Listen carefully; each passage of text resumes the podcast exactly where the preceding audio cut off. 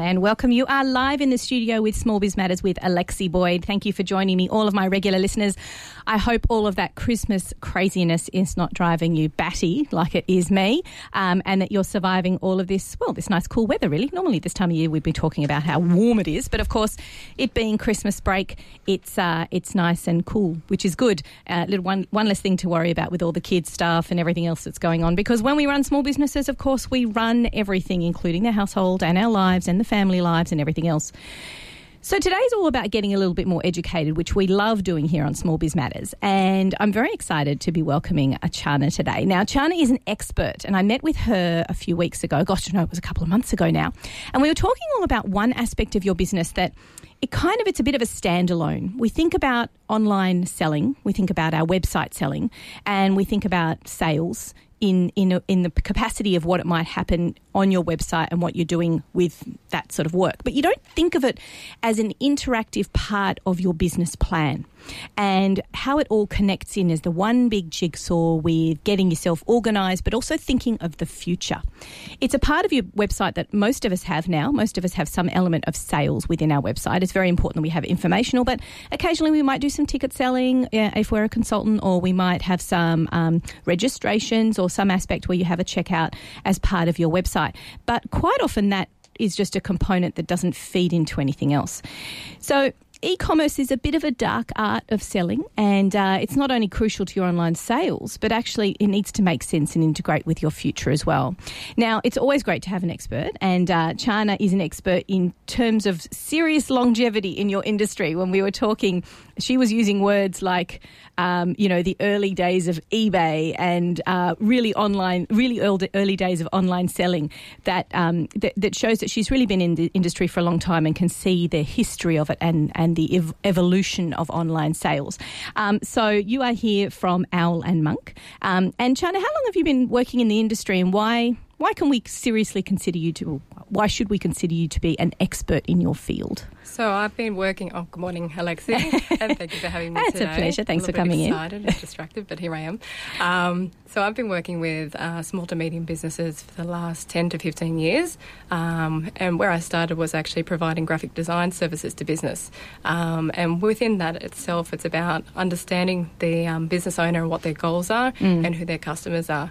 And I, I'm putting this up front before answering your question because I want to highlight just that graphic design is a foundation for representing a business. And when you go online, it's actually about creating that experience harmoniously across everything you do, both from your touch points to your business card, your logo, to your actual website itself. Um, so within that time, I actually met a few retailers who were online. They were there. They weren't quite sure what they were doing. Um, Wasn't that the case with everyone back back ten or fifteen years ago? Oh, absolutely. We know we need to have an online presence, but we don't know what that means yet or what the future holds. It's the same as social media. Let's just get across absolutely every social platform because we're there. Because obviously everyone else does it, so let's do it too. Um, so my probably my first inter- in, introduction to going online was actually working with a retailer and manufacturer who was selling car parts. Um, it was quite an interesting category to actually sell online. It's sexy. Very sexy. How do you make those things look good? and good? you know what? There's a customer for it. But their first introduction was actually selling on eBay. And what they wanted to do with eBay was just get rid of a lot of old um, stock, things were actually unrelated to their product offering that were just taking up valuable warehousing space.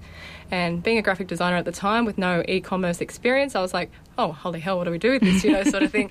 Um, so what I had to do was actually talk to develop. To, to developers, eBay experts, and find a solution to actually um, visually represent their brand on eBay.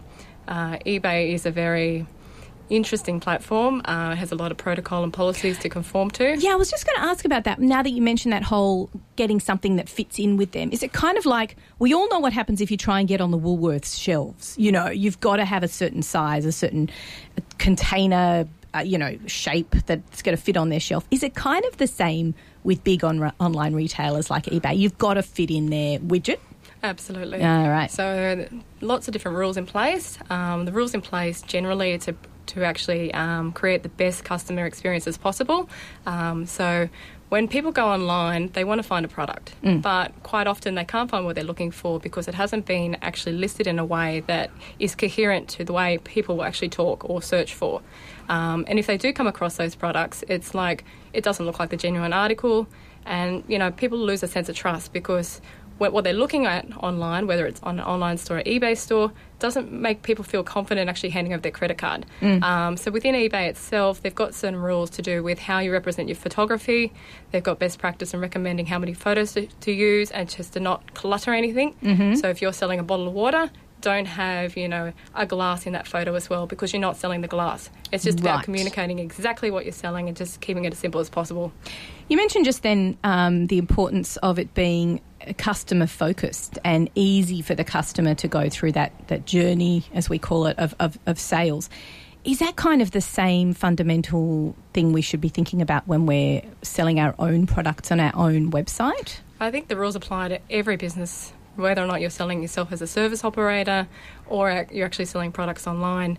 Um, so, online is the first touch point a prospective customer can have with your business. Um, so, this is why it's a really important investment for any business owner to actually present themselves as professionally as possible. So, by creating a website that performs really performs well, it's easy to use, mobile responsive, and also just displays your product offering and your service offering as clear as possible. Mm. Um, and, and, obviously, that, that product offering, if we're talking about product specifically, needs to be, as you mentioned, clean, clear, obvious what it is that you're selling, and, and an easier experience. In your experience, have you come across, um, you know, websites that have been really clunky? Can you give me an example of someone who's just who you can see straight away that the customer's just not going to be happy working their way through this website to buy a product?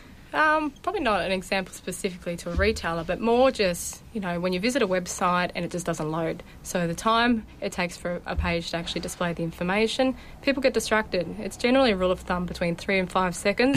if you can't communicate your message within that time, they're lost. We're all goldfish um, now these days, aren't we? we? Three or five seconds. we're, we're, too stimulated by everything mm. else that's going on. But I think if you come to a, a web page that has just too many visuals, too many um, animations or things that are distracting you away from what the actual idea of what you're trying to tell the person that's coming to your site, they're, they're not going to stay. So, the best practice is about just having a very clear, upfront message about what your business does and why it's important to that person that's looking at, at the page at that time. And I think if you have that foundation, you know, any website should be successful. Well, that brings me neatly into, into one of the points of today's show, which is trying to tie in what you're doing online with that website, let's face it, and your marketing strategy.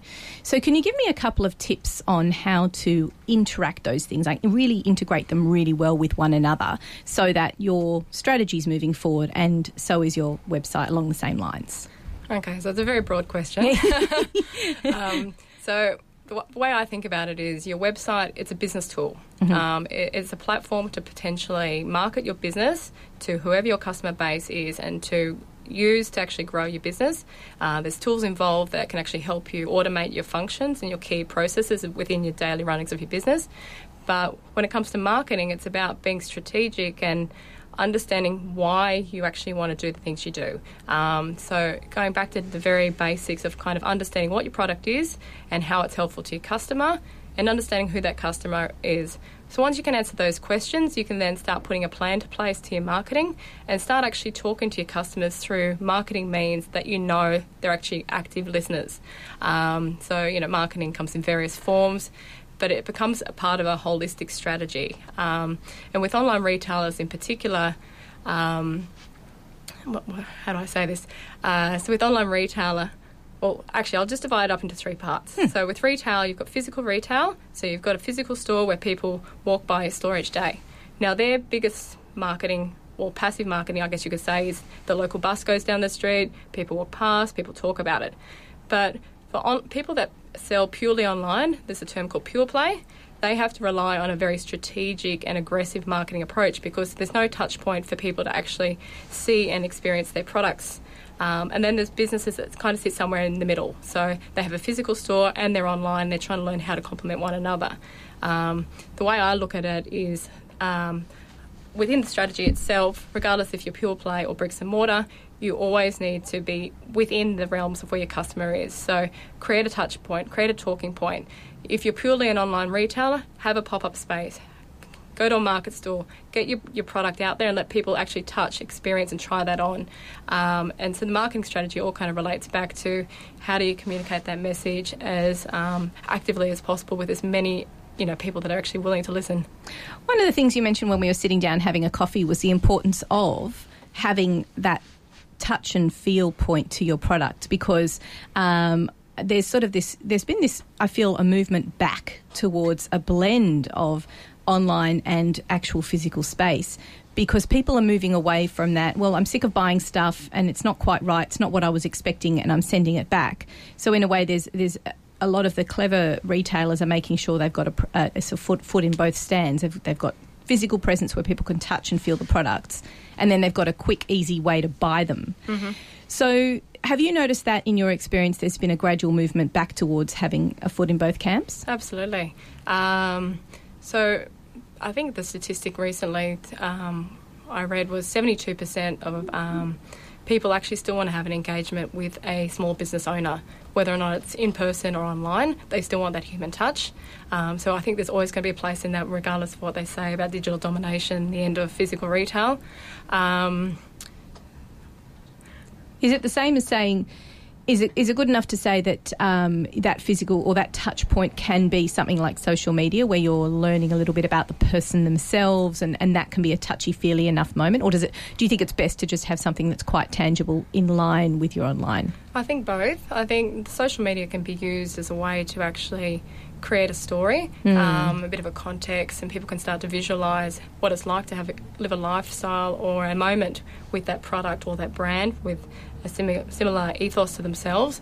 But I think the physical touch point is really important. Um, you know, it's particularly in categories like fashion, where you know sizing can be very diverse. But even know. just the way the fabric feels. I mean, Yeah. sometimes you get stuff you've bought online and you just go, it's just that's going to feel weird on my skin. And I'm, I'm very much I like to touch and feel things. I, it's been ages since I bought anything online, which is I've never actually seen. I'll find something I like, like a pair of jeans. And I'll go, right, I like those pair of jeans. And as long as the manufacturer doesn't change it, which I hate it when they do, I can keep buying that stuff online. But everything else, I've got to, I've got to have that tangible touch. connection. Yeah. And that goes back down, I think, to our instincts of actually being able to trust and to understand that what we're experiencing is real. So the touch point is, a, you know, a sensory experience where we actually engage with that product and hmm. we say, yes, you know, it has texture, it has weight, so therefore it is actually made of that quality material. So it all works subconsciously on how we feel. And like retail, regardless of physical or online, it's an emotional experience. You know, people work very hard for their money. They've got this vision and this idea of what they want to achieve when they buy that thing. You know, it might create a really special moment when they're traveling or trying to progress their careers. So, you know, it, you have to kind of think about it subconsciously, just what actually the brain is actually doing when it's thinking about shopping. And this is why it's so important for retailers to deliver a really great customer experience throughout the whole process of, you know, shopping to receiving to longevity after they've actually bought the item as well. Now, speaking of the actual experience and where a customer goes through the process of, you know, making the inquiry or, or looking at the website initially for those three to five seconds and then immediately moves away if they're not engaged enough, um, how important do you think when you're first setting up a website, particularly with a cart, that you do some beta testing? Um, and what's a good way to get people to test your website and give feedback? Because ultimately, family and friends are going to be lovely and soft and fluffy and squishy and nice to you. but how do you get that real, um, genuine uh, response? Uh, Like, how, how do you get that? Because you want that, don't you? You want to find that out as quickly as possible where it's clunky, where it's not working. What's your best tip for that? Oh gosh, um, probably number one is test it yourself. So log out of all your accounts, go onto a new browser, and just go onto your website and try and make a purchase. Um, and if you can't, there's a bit of a problem there. No, it's really basic, and a lot of retailers don't do it. Um, this way, you can just see is it easy to actually find what you're looking for, put it in the cart. If you go to cart, is your pricing what you expect it to be? And what happens when it goes to cart? Do you get a sequence of emails that actually follow up and say, thank you for your purchase, you know, your delivery is on your way, and just experience what it's like to be a customer of your own store. Um, and then it's also just to delivery. Is it, does it arrive on time? It's- Oh, actually make a purchase. Make, no, go make a purchase. Make a purchase. Absolutely. Yeah, yeah. Put it on your card. Yeah. Go through the whole transaction. Be a customer. Yeah, that's a very good tip, Yeah. actually. And I suppose um, you can, if you can find a really good friend who's going to give you really honest responses, I will. But also, you know, test it with your network. Um, So, you know, like I go to a few di- different business networks and talk about my business and listen to other people's stories as well. But actually ask them to buy things from your store. You know, just see what their experience is because they come from all different experiences in business. Like, not everyone is in your industry. Mm. Um, and you're right. Like, sometimes when, you know, you show a family member, they know too much about your story and what you're trying to achieve. So they already have a, um, a perception about what the whole point of the actual exercise is. So getting somebody who's a c- complete stranger, another rule is actually get a 12 year old to test it. A what? A 12 year old. Specifically. Specifically, a 10 or 12 year old because kids think differently. Wow. They engage with technology differently and they have no idea what a brand is and why it's important. They just they just do what they do in the moment. Yeah. They're impromptu. Yeah, and maybe video while they're doing it, so you can see their frustrations on their faces about where they're at, where they're at with their with different websites. Yeah, definitely. Wow, that's a really interesting idea. I mean, there's lots of different systems, and you know, bigger retailers do it, but you can kind of test between, um, you know, different uh, website layouts, different colours, um, different formats, and just to see what actually works. Um, also, with your email campaigns, you can send out two identical emails that have the same messaging but are laid out differently to see what people are actually clicking on. mm, and see if you get a better response. Yeah. That takes time, though. That's that's the one thing about running a small business is running. I've barely got enough time to do one newsletter, let alone running two simultaneously to see, and then doing the analytics to see what happens at the back end. But I think it's e often easier than people think. Just just change change things out a little bit, and then have a look at the back end and see what the response has been. Well, a quick example I um, I came across recently was um, the brand don't oh sorry give it don't give a crap give a crap Give a, oh, who gives a crap? who gives a crap sorry I knew I'd say it Love wrong. their toilet paper. Let's put a little plug out there for this great not-for-profit organisation that has actually really nice toilet paper, three ply, everyone, and they deliver, and there's no plastic, and it's awesome. Love the product. Very good plug. Um, but beside a plug, um, what they did with their email marketing for a test was they had a big glossy email, went out, got a couple of clicks. They went, okay, this isn't working. Let's take it back to rich text format. And what that means is just text, no colours, no anything. But what they put at the bottom was a fart button. It was just a crude and rude red fart button. And they said the amount of hits they had, and that there was one man, I think, who pressed it in excess of a couple of hundred to a thousand times. God. So, you know, speak to the customer. It's keeping in tune with your actual story. It is. It's having a bit of fun, and it, it's testing. But they were communicating the same message, but one was glossy, the other one was playful. Right, exactly. Well, some good tips there, Chana. Thank you very much so far. We're learning heaps about how to operate our website and keep it uh, interra- interrelated when it comes to our actual uh, marketing strategy and thinking long term. When we come back after the break, I want to chat to you about um, your experience with the big guys, the Amazons, the eBays, and, and how things have changed over the last few years and what we need to be aware of if we're running a small business in that space. You're listening to Small Biz Matters with Alexi Boyd on Triple H 100.1 FM. We will be back after these community service announcements. Hey, I'm Jason. And I'm Cass, and we are homegrown. You can catch us Thursdays between 5 and 7 pm. We bring you the latest news, have unsigned bands playing on air live, games, and more. Don't forget to bring your stories, Cass. You never remember. Thanks, Jay. Such a good memory. we are live and local on Triple H 100.1 FM. Meet you there. Hi, I'm Chris Hopkins from Raine and Horne Hornsby, sponsors of Triple H. Call us on 839 77 899. We'll give you honest, expert advice on all your real estate questions. So if you want to sell or have a property to rent out, mention Triple H for your free, comprehensive written market appraisal. So call me on 839 77 899. That's 839 77 899. Or look us up on the web. That's Raine and Horne Hornsby. The Australian Red Cross Blood Service needs to collect more than 25,000 blood donations every week. Every donation can help to save up to three lives. You can donate at Hornsby's William Street Car Park Monday, December 17, 1:30 p.m. to 6:30 p.m., Tuesday, December 18, 1:30 p.m. to 6:30 p.m., and Wednesday, December 19, 11:30 a.m. to 4:30 p.m. Details 13 14 95. A Triple H FM community service The announcement. Triple H Breakfast Show, powered by Lenovo for all your computer needs. Go to lenovo.com.au, sponsors of Triple H 100.1 FM. So back in the studio now with Small Biz Matters with Alexi Boyd. We are talking to Chana from Owl and Monk. Or is it Monk and Owl? It's Owl and Monk. Owl and Monk. and just before the break, we've been talking all about getting yourself organised with your back end sales and, and simply the flow of your website as well. Thinking about how that activity and the way that your customers actually relate to you and engage with your business and how it flows into your overall marketing strategy. Now, Chana, one of the reasons I wanted to talk to you was because uh, you have a lot of knowledge when it comes to the big boys, the eBays, the Amazons, the Etsy's. I, I don't even, these are just names I'm just throwing around because I'm not an on online retailer. Now, if someone was, say, starting up a business where they've got a product, and they think, okay, I've got my got my website sorted out. I've got a cart. Now I want to ramp it up. I want to get onto the eBay's and the Amazons of the world. Where do they even start? What's your best top tip there to get started? Okay, so they've got an existing retail business and they've already got a website, so that's great. They've already got a lot of best practice in place.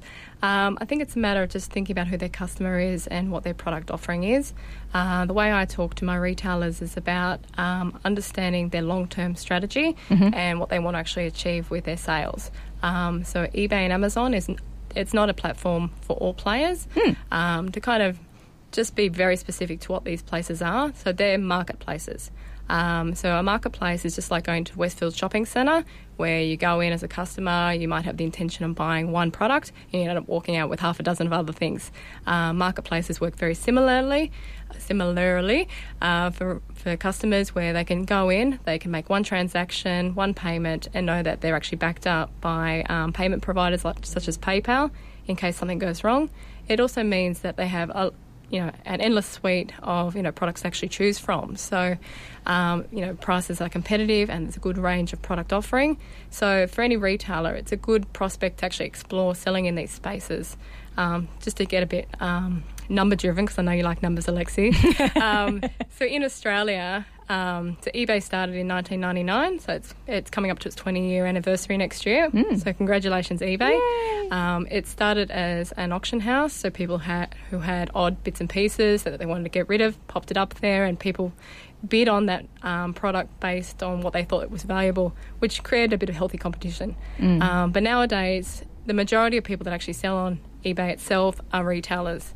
So in Australia, we've actually got 40,000 retailers in Australia who are selling on eBay Australia. Wow, that's so, huge, much much bigger than I imagined it would and, be. you know, more than half of these retailers are actually selling internationally as well. Right. Um, so has it opened up that space for them for that particular absolutely. retail? You but, know, but it's not for everyone. As you were saying at the beginning of the program, it, it depends on your customers, depends on your products. But I think eBay is a wonderful platform for any retailer to actually start testing their products um, because it's a really easy point of entry. Um, you can pretty much set up an account the same day, start listing, and just test. Um, you know, you might actually sell things that you would, would have predicted would never have sold, and vice versa. Your top sellers, which you love, mm. may not actually get as much traction. Um, and is that because it's got a wider audience and more people are going to that? Let's face it, more people are going to eBay than they are going to your website. Oh, absolutely. So, you know, each month, eBay Australia has over 11 million unique visitors. Unique? Unique. Wow. So these are potentially people that might come across your product listing that might want to buy it. So when you look at probability of that, you, you potentially can actually sell your product quite um, quite well. Let's think about that for a second. Fifty percent of Australia is on eBay once a month. Yep, that's huge. Huge. It's almost the entire adult population. Huge, huge. And people, buyers have that confidence, like I said before, because they know that eBay and PayPal will actually protect them if something goes wrong.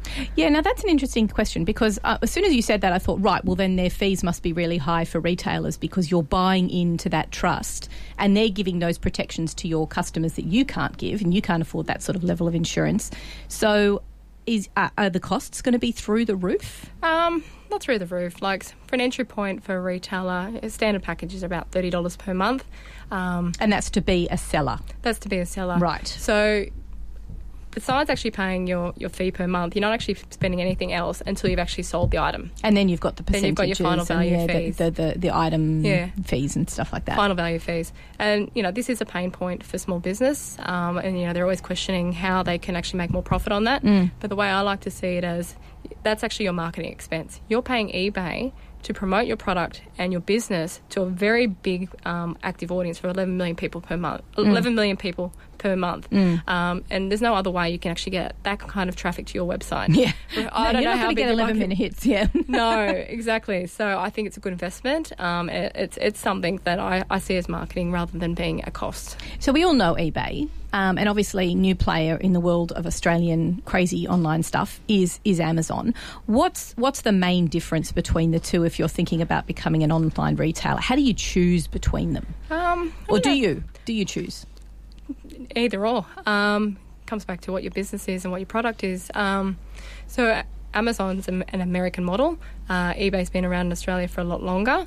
Um, you know, consumers know Amazon predominantly for providing you know cheap and competitive books. Um, but it, the point of entry for a retailer is actually a lot harder to get on Amazon. Right. Not impossible, but I'd recommend actually registering an account as soon as you can because the process can take anywhere up to three months to actually get approved and to start selling on the Amazon marketplace. And it's a bit like what we were saying before about the whole getting on the Woolworths shelves. You've got are there the, the parameters tighter? They're much With- tighter on Amazon. Is that because oh, they're Oh, much tighter, different. I, I get that Yeah. sense. I get that sense. I've spoken to a couple of people who have tried to break in, or when it was coming, it was this great, big, enormous, frightening thing that people were really scared of, weren't they? The online retailers. They would think, well, it was just going to eat everybody, and online retail wasn't the same. Yet it's happened without much fuss, Yeah, definitely. and everything seems to be okay. Well, it's it's it's a challenging um, concept to understand, especially for online retailers that are relying on the majority of their sales through digital means, um, because they are a very big behemoth, I guess you could say. Um, they do have a lot of um, cash flow and marketing, and they know how to do business. But the point of difference for any retailer, and also any um, small business, is actually providing a great customer service. What's extremely hard to do with eBay and Amazon is to actually provide that ongoing support um, just because of the policies they have in place. Um, so, eBay, for example, you're not allowed to actually list your contact telephone number, your address. All communications need to be done through the eBay messaging board, um, and they're trying to keep everything protected within the platform. So it makes it really hard for retailers to actually, you know, carry on that customer experience. I wonder, in your opinion, do you think that's because they're trying to keep everything all about them on their website, or because they're protecting both the customer and the retailer by keeping everything written down and, and, and somewhere that it can be referred back to if there's an issue? Definitely agree with both. a bit of both. Well, eBay and Amazon, they're businesses. Mm. So if they're going to invest a lot of money, infrastructure, and time and getting customers to their site, they don't want you to actually land there and then divert off to a website. They want all sales to come through them because they are a business. They're trying to be profitable, um, and also to protect the um, the customers themselves. Do they lock each other out? Do they say um, if you're on eBay, you can't be on Amazon, or you can't have the same product on both? I don't think so. Um, I haven't really come across that too often. Um, I wonder if that's coming. Possibly. What are some of the other big retailers that don't pop into my head because those two are literally eating space in my brain? Um, that that people who are say in fashion or something like that might might need to be aware of. Yeah. So the Iconic's a great example. Oh, that's Um, that's not that's actually a, a marketplace as well, is it? Well, consider it a marketplace. Um, so the Iconic, they host hundreds of different brands online. Um, but what they do that's quite unique is that they actually offer a great return policy. So potentially you could go on there, you could buy five or six items. You only ever had the intention of, of you know buying one. You've got those items home in your house. You've tried those clothes on with your wardrobe, and you decide, hey, I like four out of those six items I purchased. I'm going to keep those, and I'm going to send back the other two. And it just makes it really easy for the customer just to pop it in their parcel and not have to worry about it. Does it make it easier for the retailer though in that marketplace? Oh, I think it'd be very challenging because you know they've got so many different retailers across Australia providing this service. So, mm. yeah, it, it, returns are always a complex process for any retailer. And so, is it is it much different from? Okay, so I'm thinking if I'm in homewares, for example, I can do the eBay thing, and and then, but is it? Do you also have to consider in your marketing strategy whether you want to get on the shelves of a big retailer as well? I mean, how is it? Is, it's I guess it's just you know how long's a piece of string kind of thing. It depends on your product and depends on where you need to be. Yeah. I'm just not in that space, so no, I no, just you haven't got a clue. question. I think. Um, I think you know, it's all like a. Um, it's all an exchange of energy. So you've got to think where do you want to spend your time and where do you actually want to take this. Um, so you want to you visualize and you want to plan. So that's where strategy is very important. Um, you know, there's so many different ways to sell. Like you can sell in a physical retail store. You can have a pop up. You could test your products, just say at Westfield Shopping Centre for a month, and just see how customers engage with your offering, and therefore use that as a way to divert people to your physical store you know you can sell through your own online store as well as you know exploring marketplaces and other means It's like you need to be aware of the long term gain by the sound of it. You know, you need to be aware of what the cost is for each of these options because obviously a website, a good website, is going to cost you money. It's a great investment. And so is a pop up shop in the middle of a major shopping centre. And so is, um, you know, the time that goes into setting up yourself on, on eBay, for example, to look to look good there. Yeah. Um, and maybe not throw yourself into all of them at once. Would that be your suggestion? I think that's a very good recommendation. Um, I think just keep it keep it as simple as possible. Mm. Go down to the basics and s- start just looking at your customers. Say, okay, well, how do my customers normally behave? Where are they looking? Because one perception with people going online is that they think, oh, well, I'm not a retailer. Why am I putting my products up there? It might not be the strategy, but if you represent your products up there, people. The statistic is nine out of ten people actually research um, a business's services or products online before they pick up the phone, inquire, or go in store. So if you don't have something online, you're potentially missing out on you know people finding you and actually going to the competitor. Um, so you you want to actually have you know your, your product range listed to a degree, even if it's just a sample of your products, so people can find you. They know okay. Well, this retail actually has a, a good range of homewares, so I'm actually going to go into their retail store and inquire more. Um, yes, my brand's not there, but they might have a better solution. And this is where the relationship between having a physical retail store and an online store relates to one another, because they, do work together. So the website provides helpful information, it answers any questions, and also just makes people feel like, yes, this is what I need. And then you've got the actual sense of um, uh, reward and you know knowledge and know-how from actually going in and talking to the expert in store themselves because they deal with customers every day. You know, they deal with people who have certain um, aspirations of what they want to achieve when they go in. Um, so there's commonality within that experience. So the retailer can actually translate that when they engage. And you know, people sometimes just need that peace of mind that another human's talking to them and you're saying, you know, yes, spend your money. It's good. It's going to help you with your task. That's right. And, and, and things are moving back around that way as well. People are coming back to the genuine connections and the, I actually want to meet someone face to face or I want to find out about them. What you're mentioning at the beginning of the program, uh, maybe everyone needs to make sure they've got a About Us button on their website just to talk about the journey and, and why they're passionate about what it is that they do, even if it's a service you're providing, you know, even if you're an accountant. Yep, all businesses, including accountants, uh, should definitely have an About Us page. And this is probably one of the best pages I'd recommend actually having some fun with. Talk like yourself. Introduce your business. Why are you doing what you do? And just tell your story.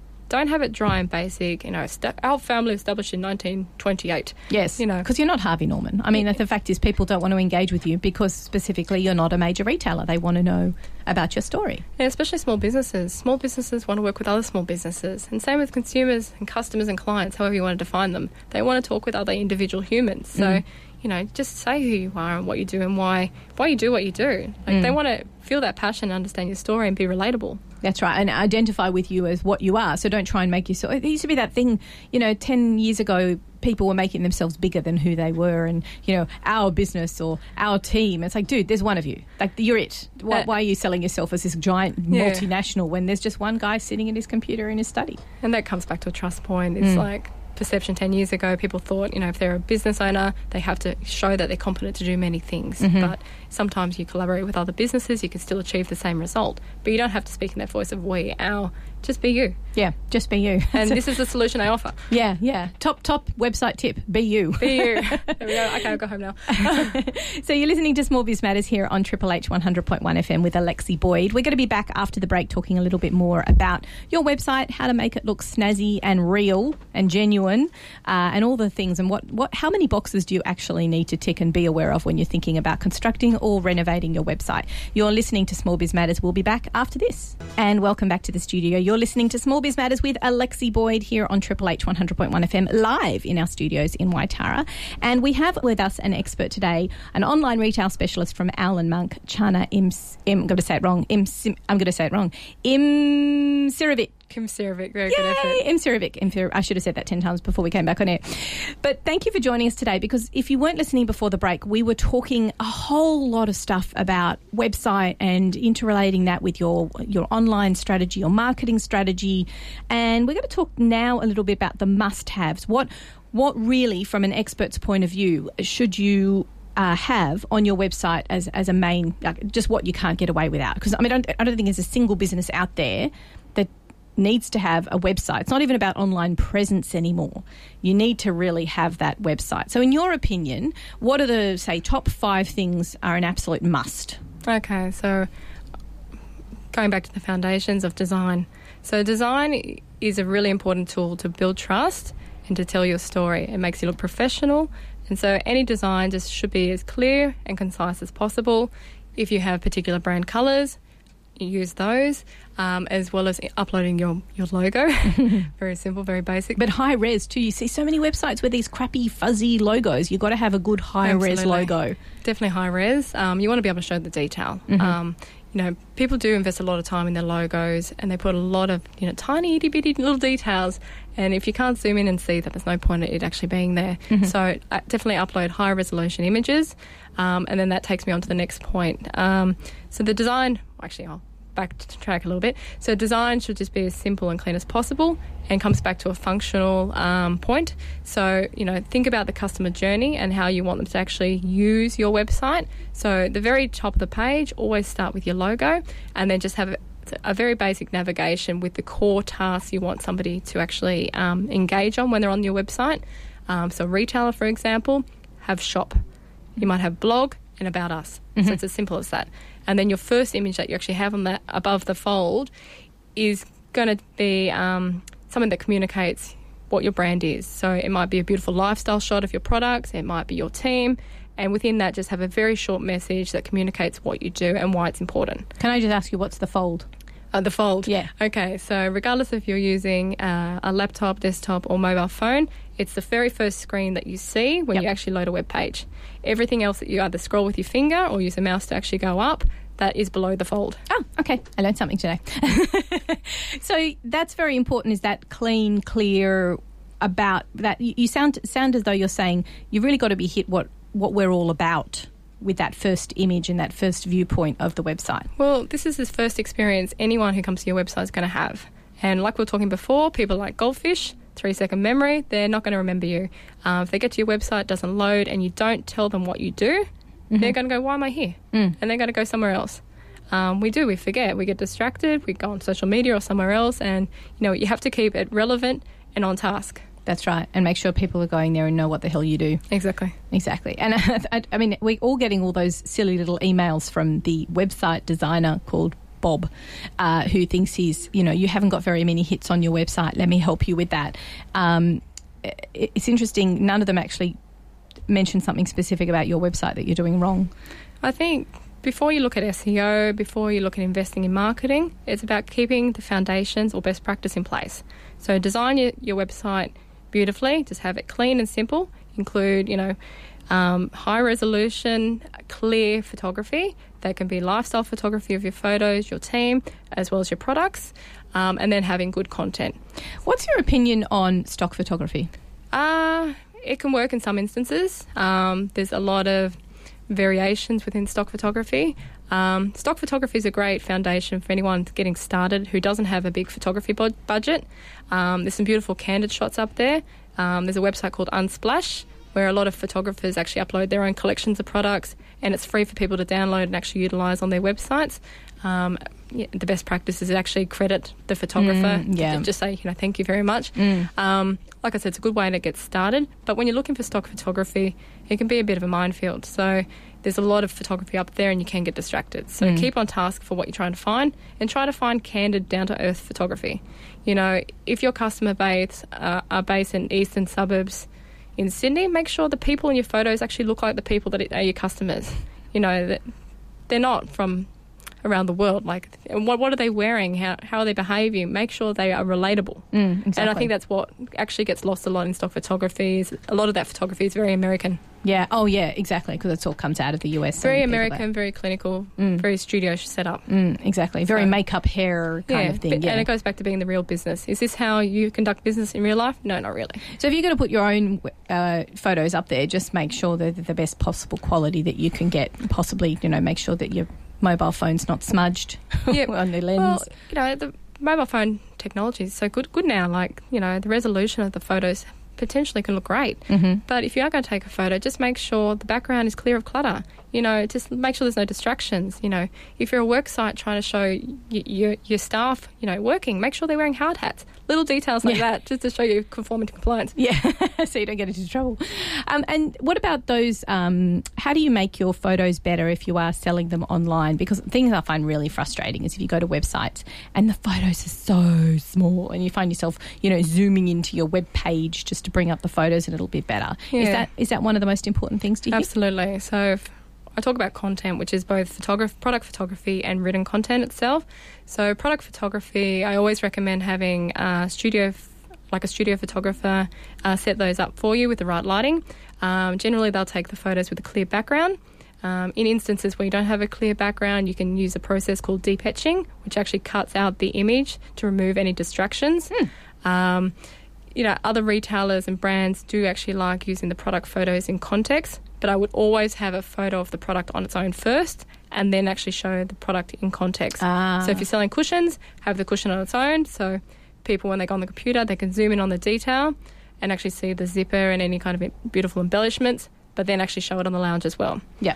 Um, and then with product photography, I recommend you know between fifteen hundred to two thousand um, pixels per inch, um, just a square aspect format, which means just you, you, your width and your height are the same dimensions.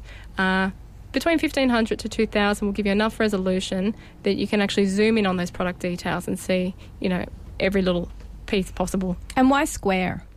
Uh, Square generally um, displays best across all devices, um, and it means regardless of the theme that you use on your website, it's going to be consistent across everything you do. Um, you know, so, you know, if you upload an image and it's all different proportions, all your content is going to be out of alignment, um, and it just makes it very confusing for the person using your website if you've got things on different heights. Mm, and, and uh, yeah, exactly. When you're scrolling, you want it to just be really uniform, don't you? Yeah. You want that to be consistent. Another But- thing I find frustrating is when you can't find the price. Price should always up in front. Yeah. You know, if you've got products on your homepage, show the price. Um, you know, just make the barrier entry for a customer as easy as possible. You know, just make it simple, easy to find what they need, and then they you'll have more return of them actually converting into a sale.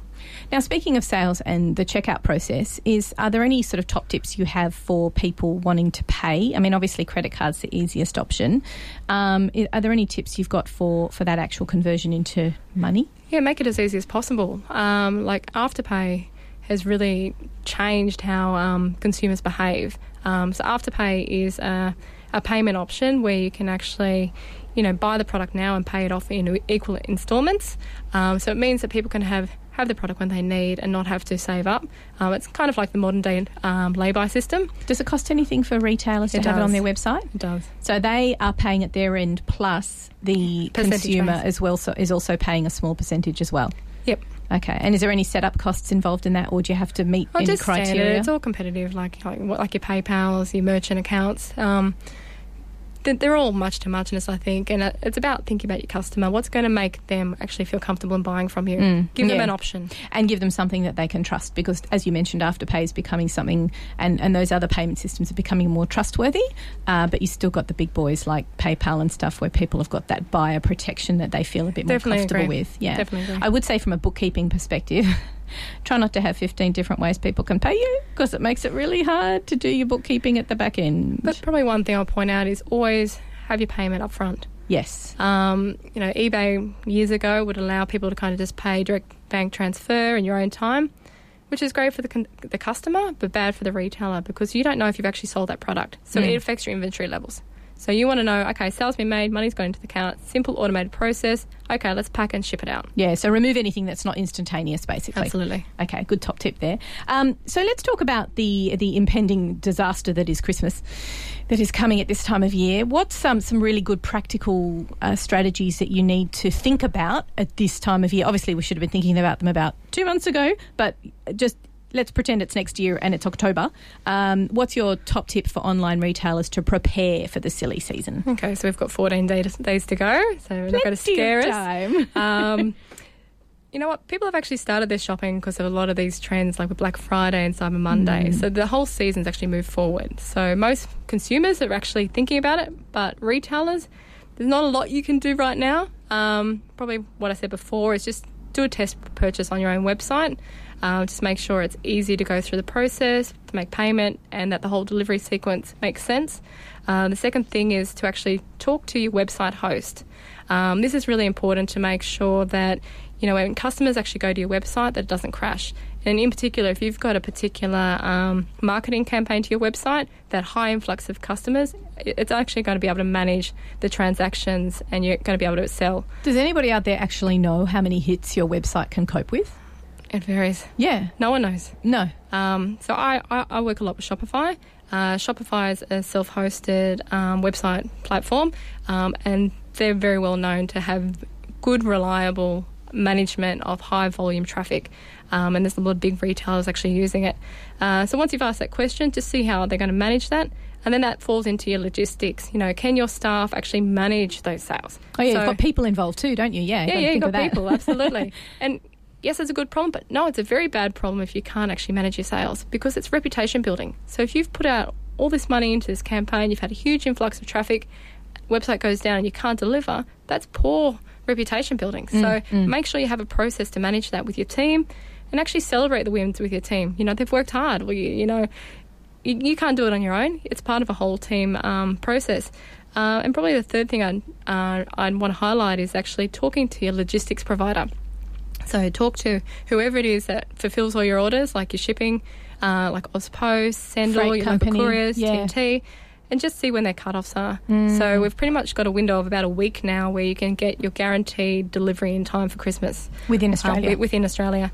I think international cut-offs are pretty much we- we've passed them. Been and gone, right. Been and gone. There's a couple.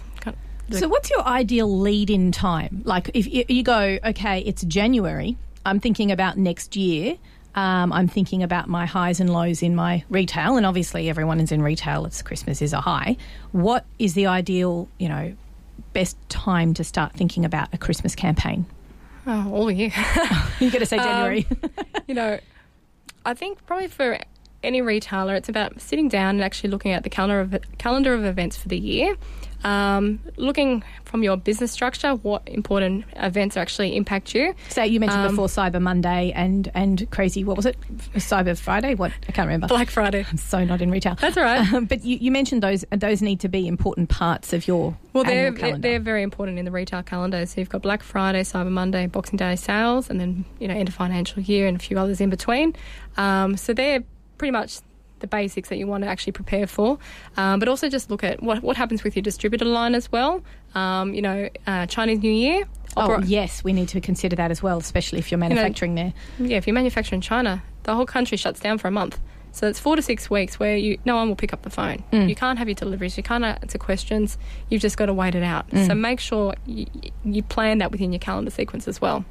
So there's, a few important calendar notes to have there. And look, by the time you've mentioned half a dozen of them, they're every two months. And if you want to create a marketing strategy, that's it. You've got it. You've got those those high points and those low points. But I think it all comes back to just you know planning and being strategic. So you know you, you you've created this website that professionally profiles your business. You have good content, you have detailed descriptions and titles, you have great photography. You've got the foundations to market all year round. Now you start thinking about your customer. So you think, well, what, what, what's important to their lives? Okay, it's Mother's Day, you know, it's Father's Day, you know, Easter. What, what else is happening? Where are people celebrating? You know, Christmas is important because people come together, they share a meal. So people like homeware, sorry, retailers like homeware categories, they're preparing for people to actually have meals. What do they need? They need picnic baskets, they need champagne glasses, they need something to cook their turkey on. Um, so think about what your customers' needs are and why you're selling your product to them. And then have some fun with your campaigns. You know, how to cook a great Christmas turkey. You know, it's really simple. It's fun. Everybody can relate to food. You know, have some fun with it and just be as detailed as possible and do a little bit of a cheeky um, mo- um, promotion of your product. Well, that's absolutely fantastic. And, and just a great way to, to wrap up today's show. I'd like to thank you very much for jam packing us full of information about getting our on re- online retail strategy really nailed. Um, now, how can people find out more about you, Chana? Okay, so I'm a big advocate for LinkedIn. Um, I find it's a really great resource to um, to meet other like-minded minded professionals in the industry. Um, so feel free to get in contact with me. My name's Chana Msirovic. I'm the only Chana on there, C H A N A. Hey. Um, so win. Uh, you can also contact me via my website, Owl and Monk. It's O W L A N D M O N K dot com dot au. Um, and I don't know, there's a good starting point. Yeah, exactly. Look, thank you so much for sharing all of your fantastic knowledge and your expertise and your wealth of experience as well with your on Small Biz Matters on uh, Triple H 100.1 FM.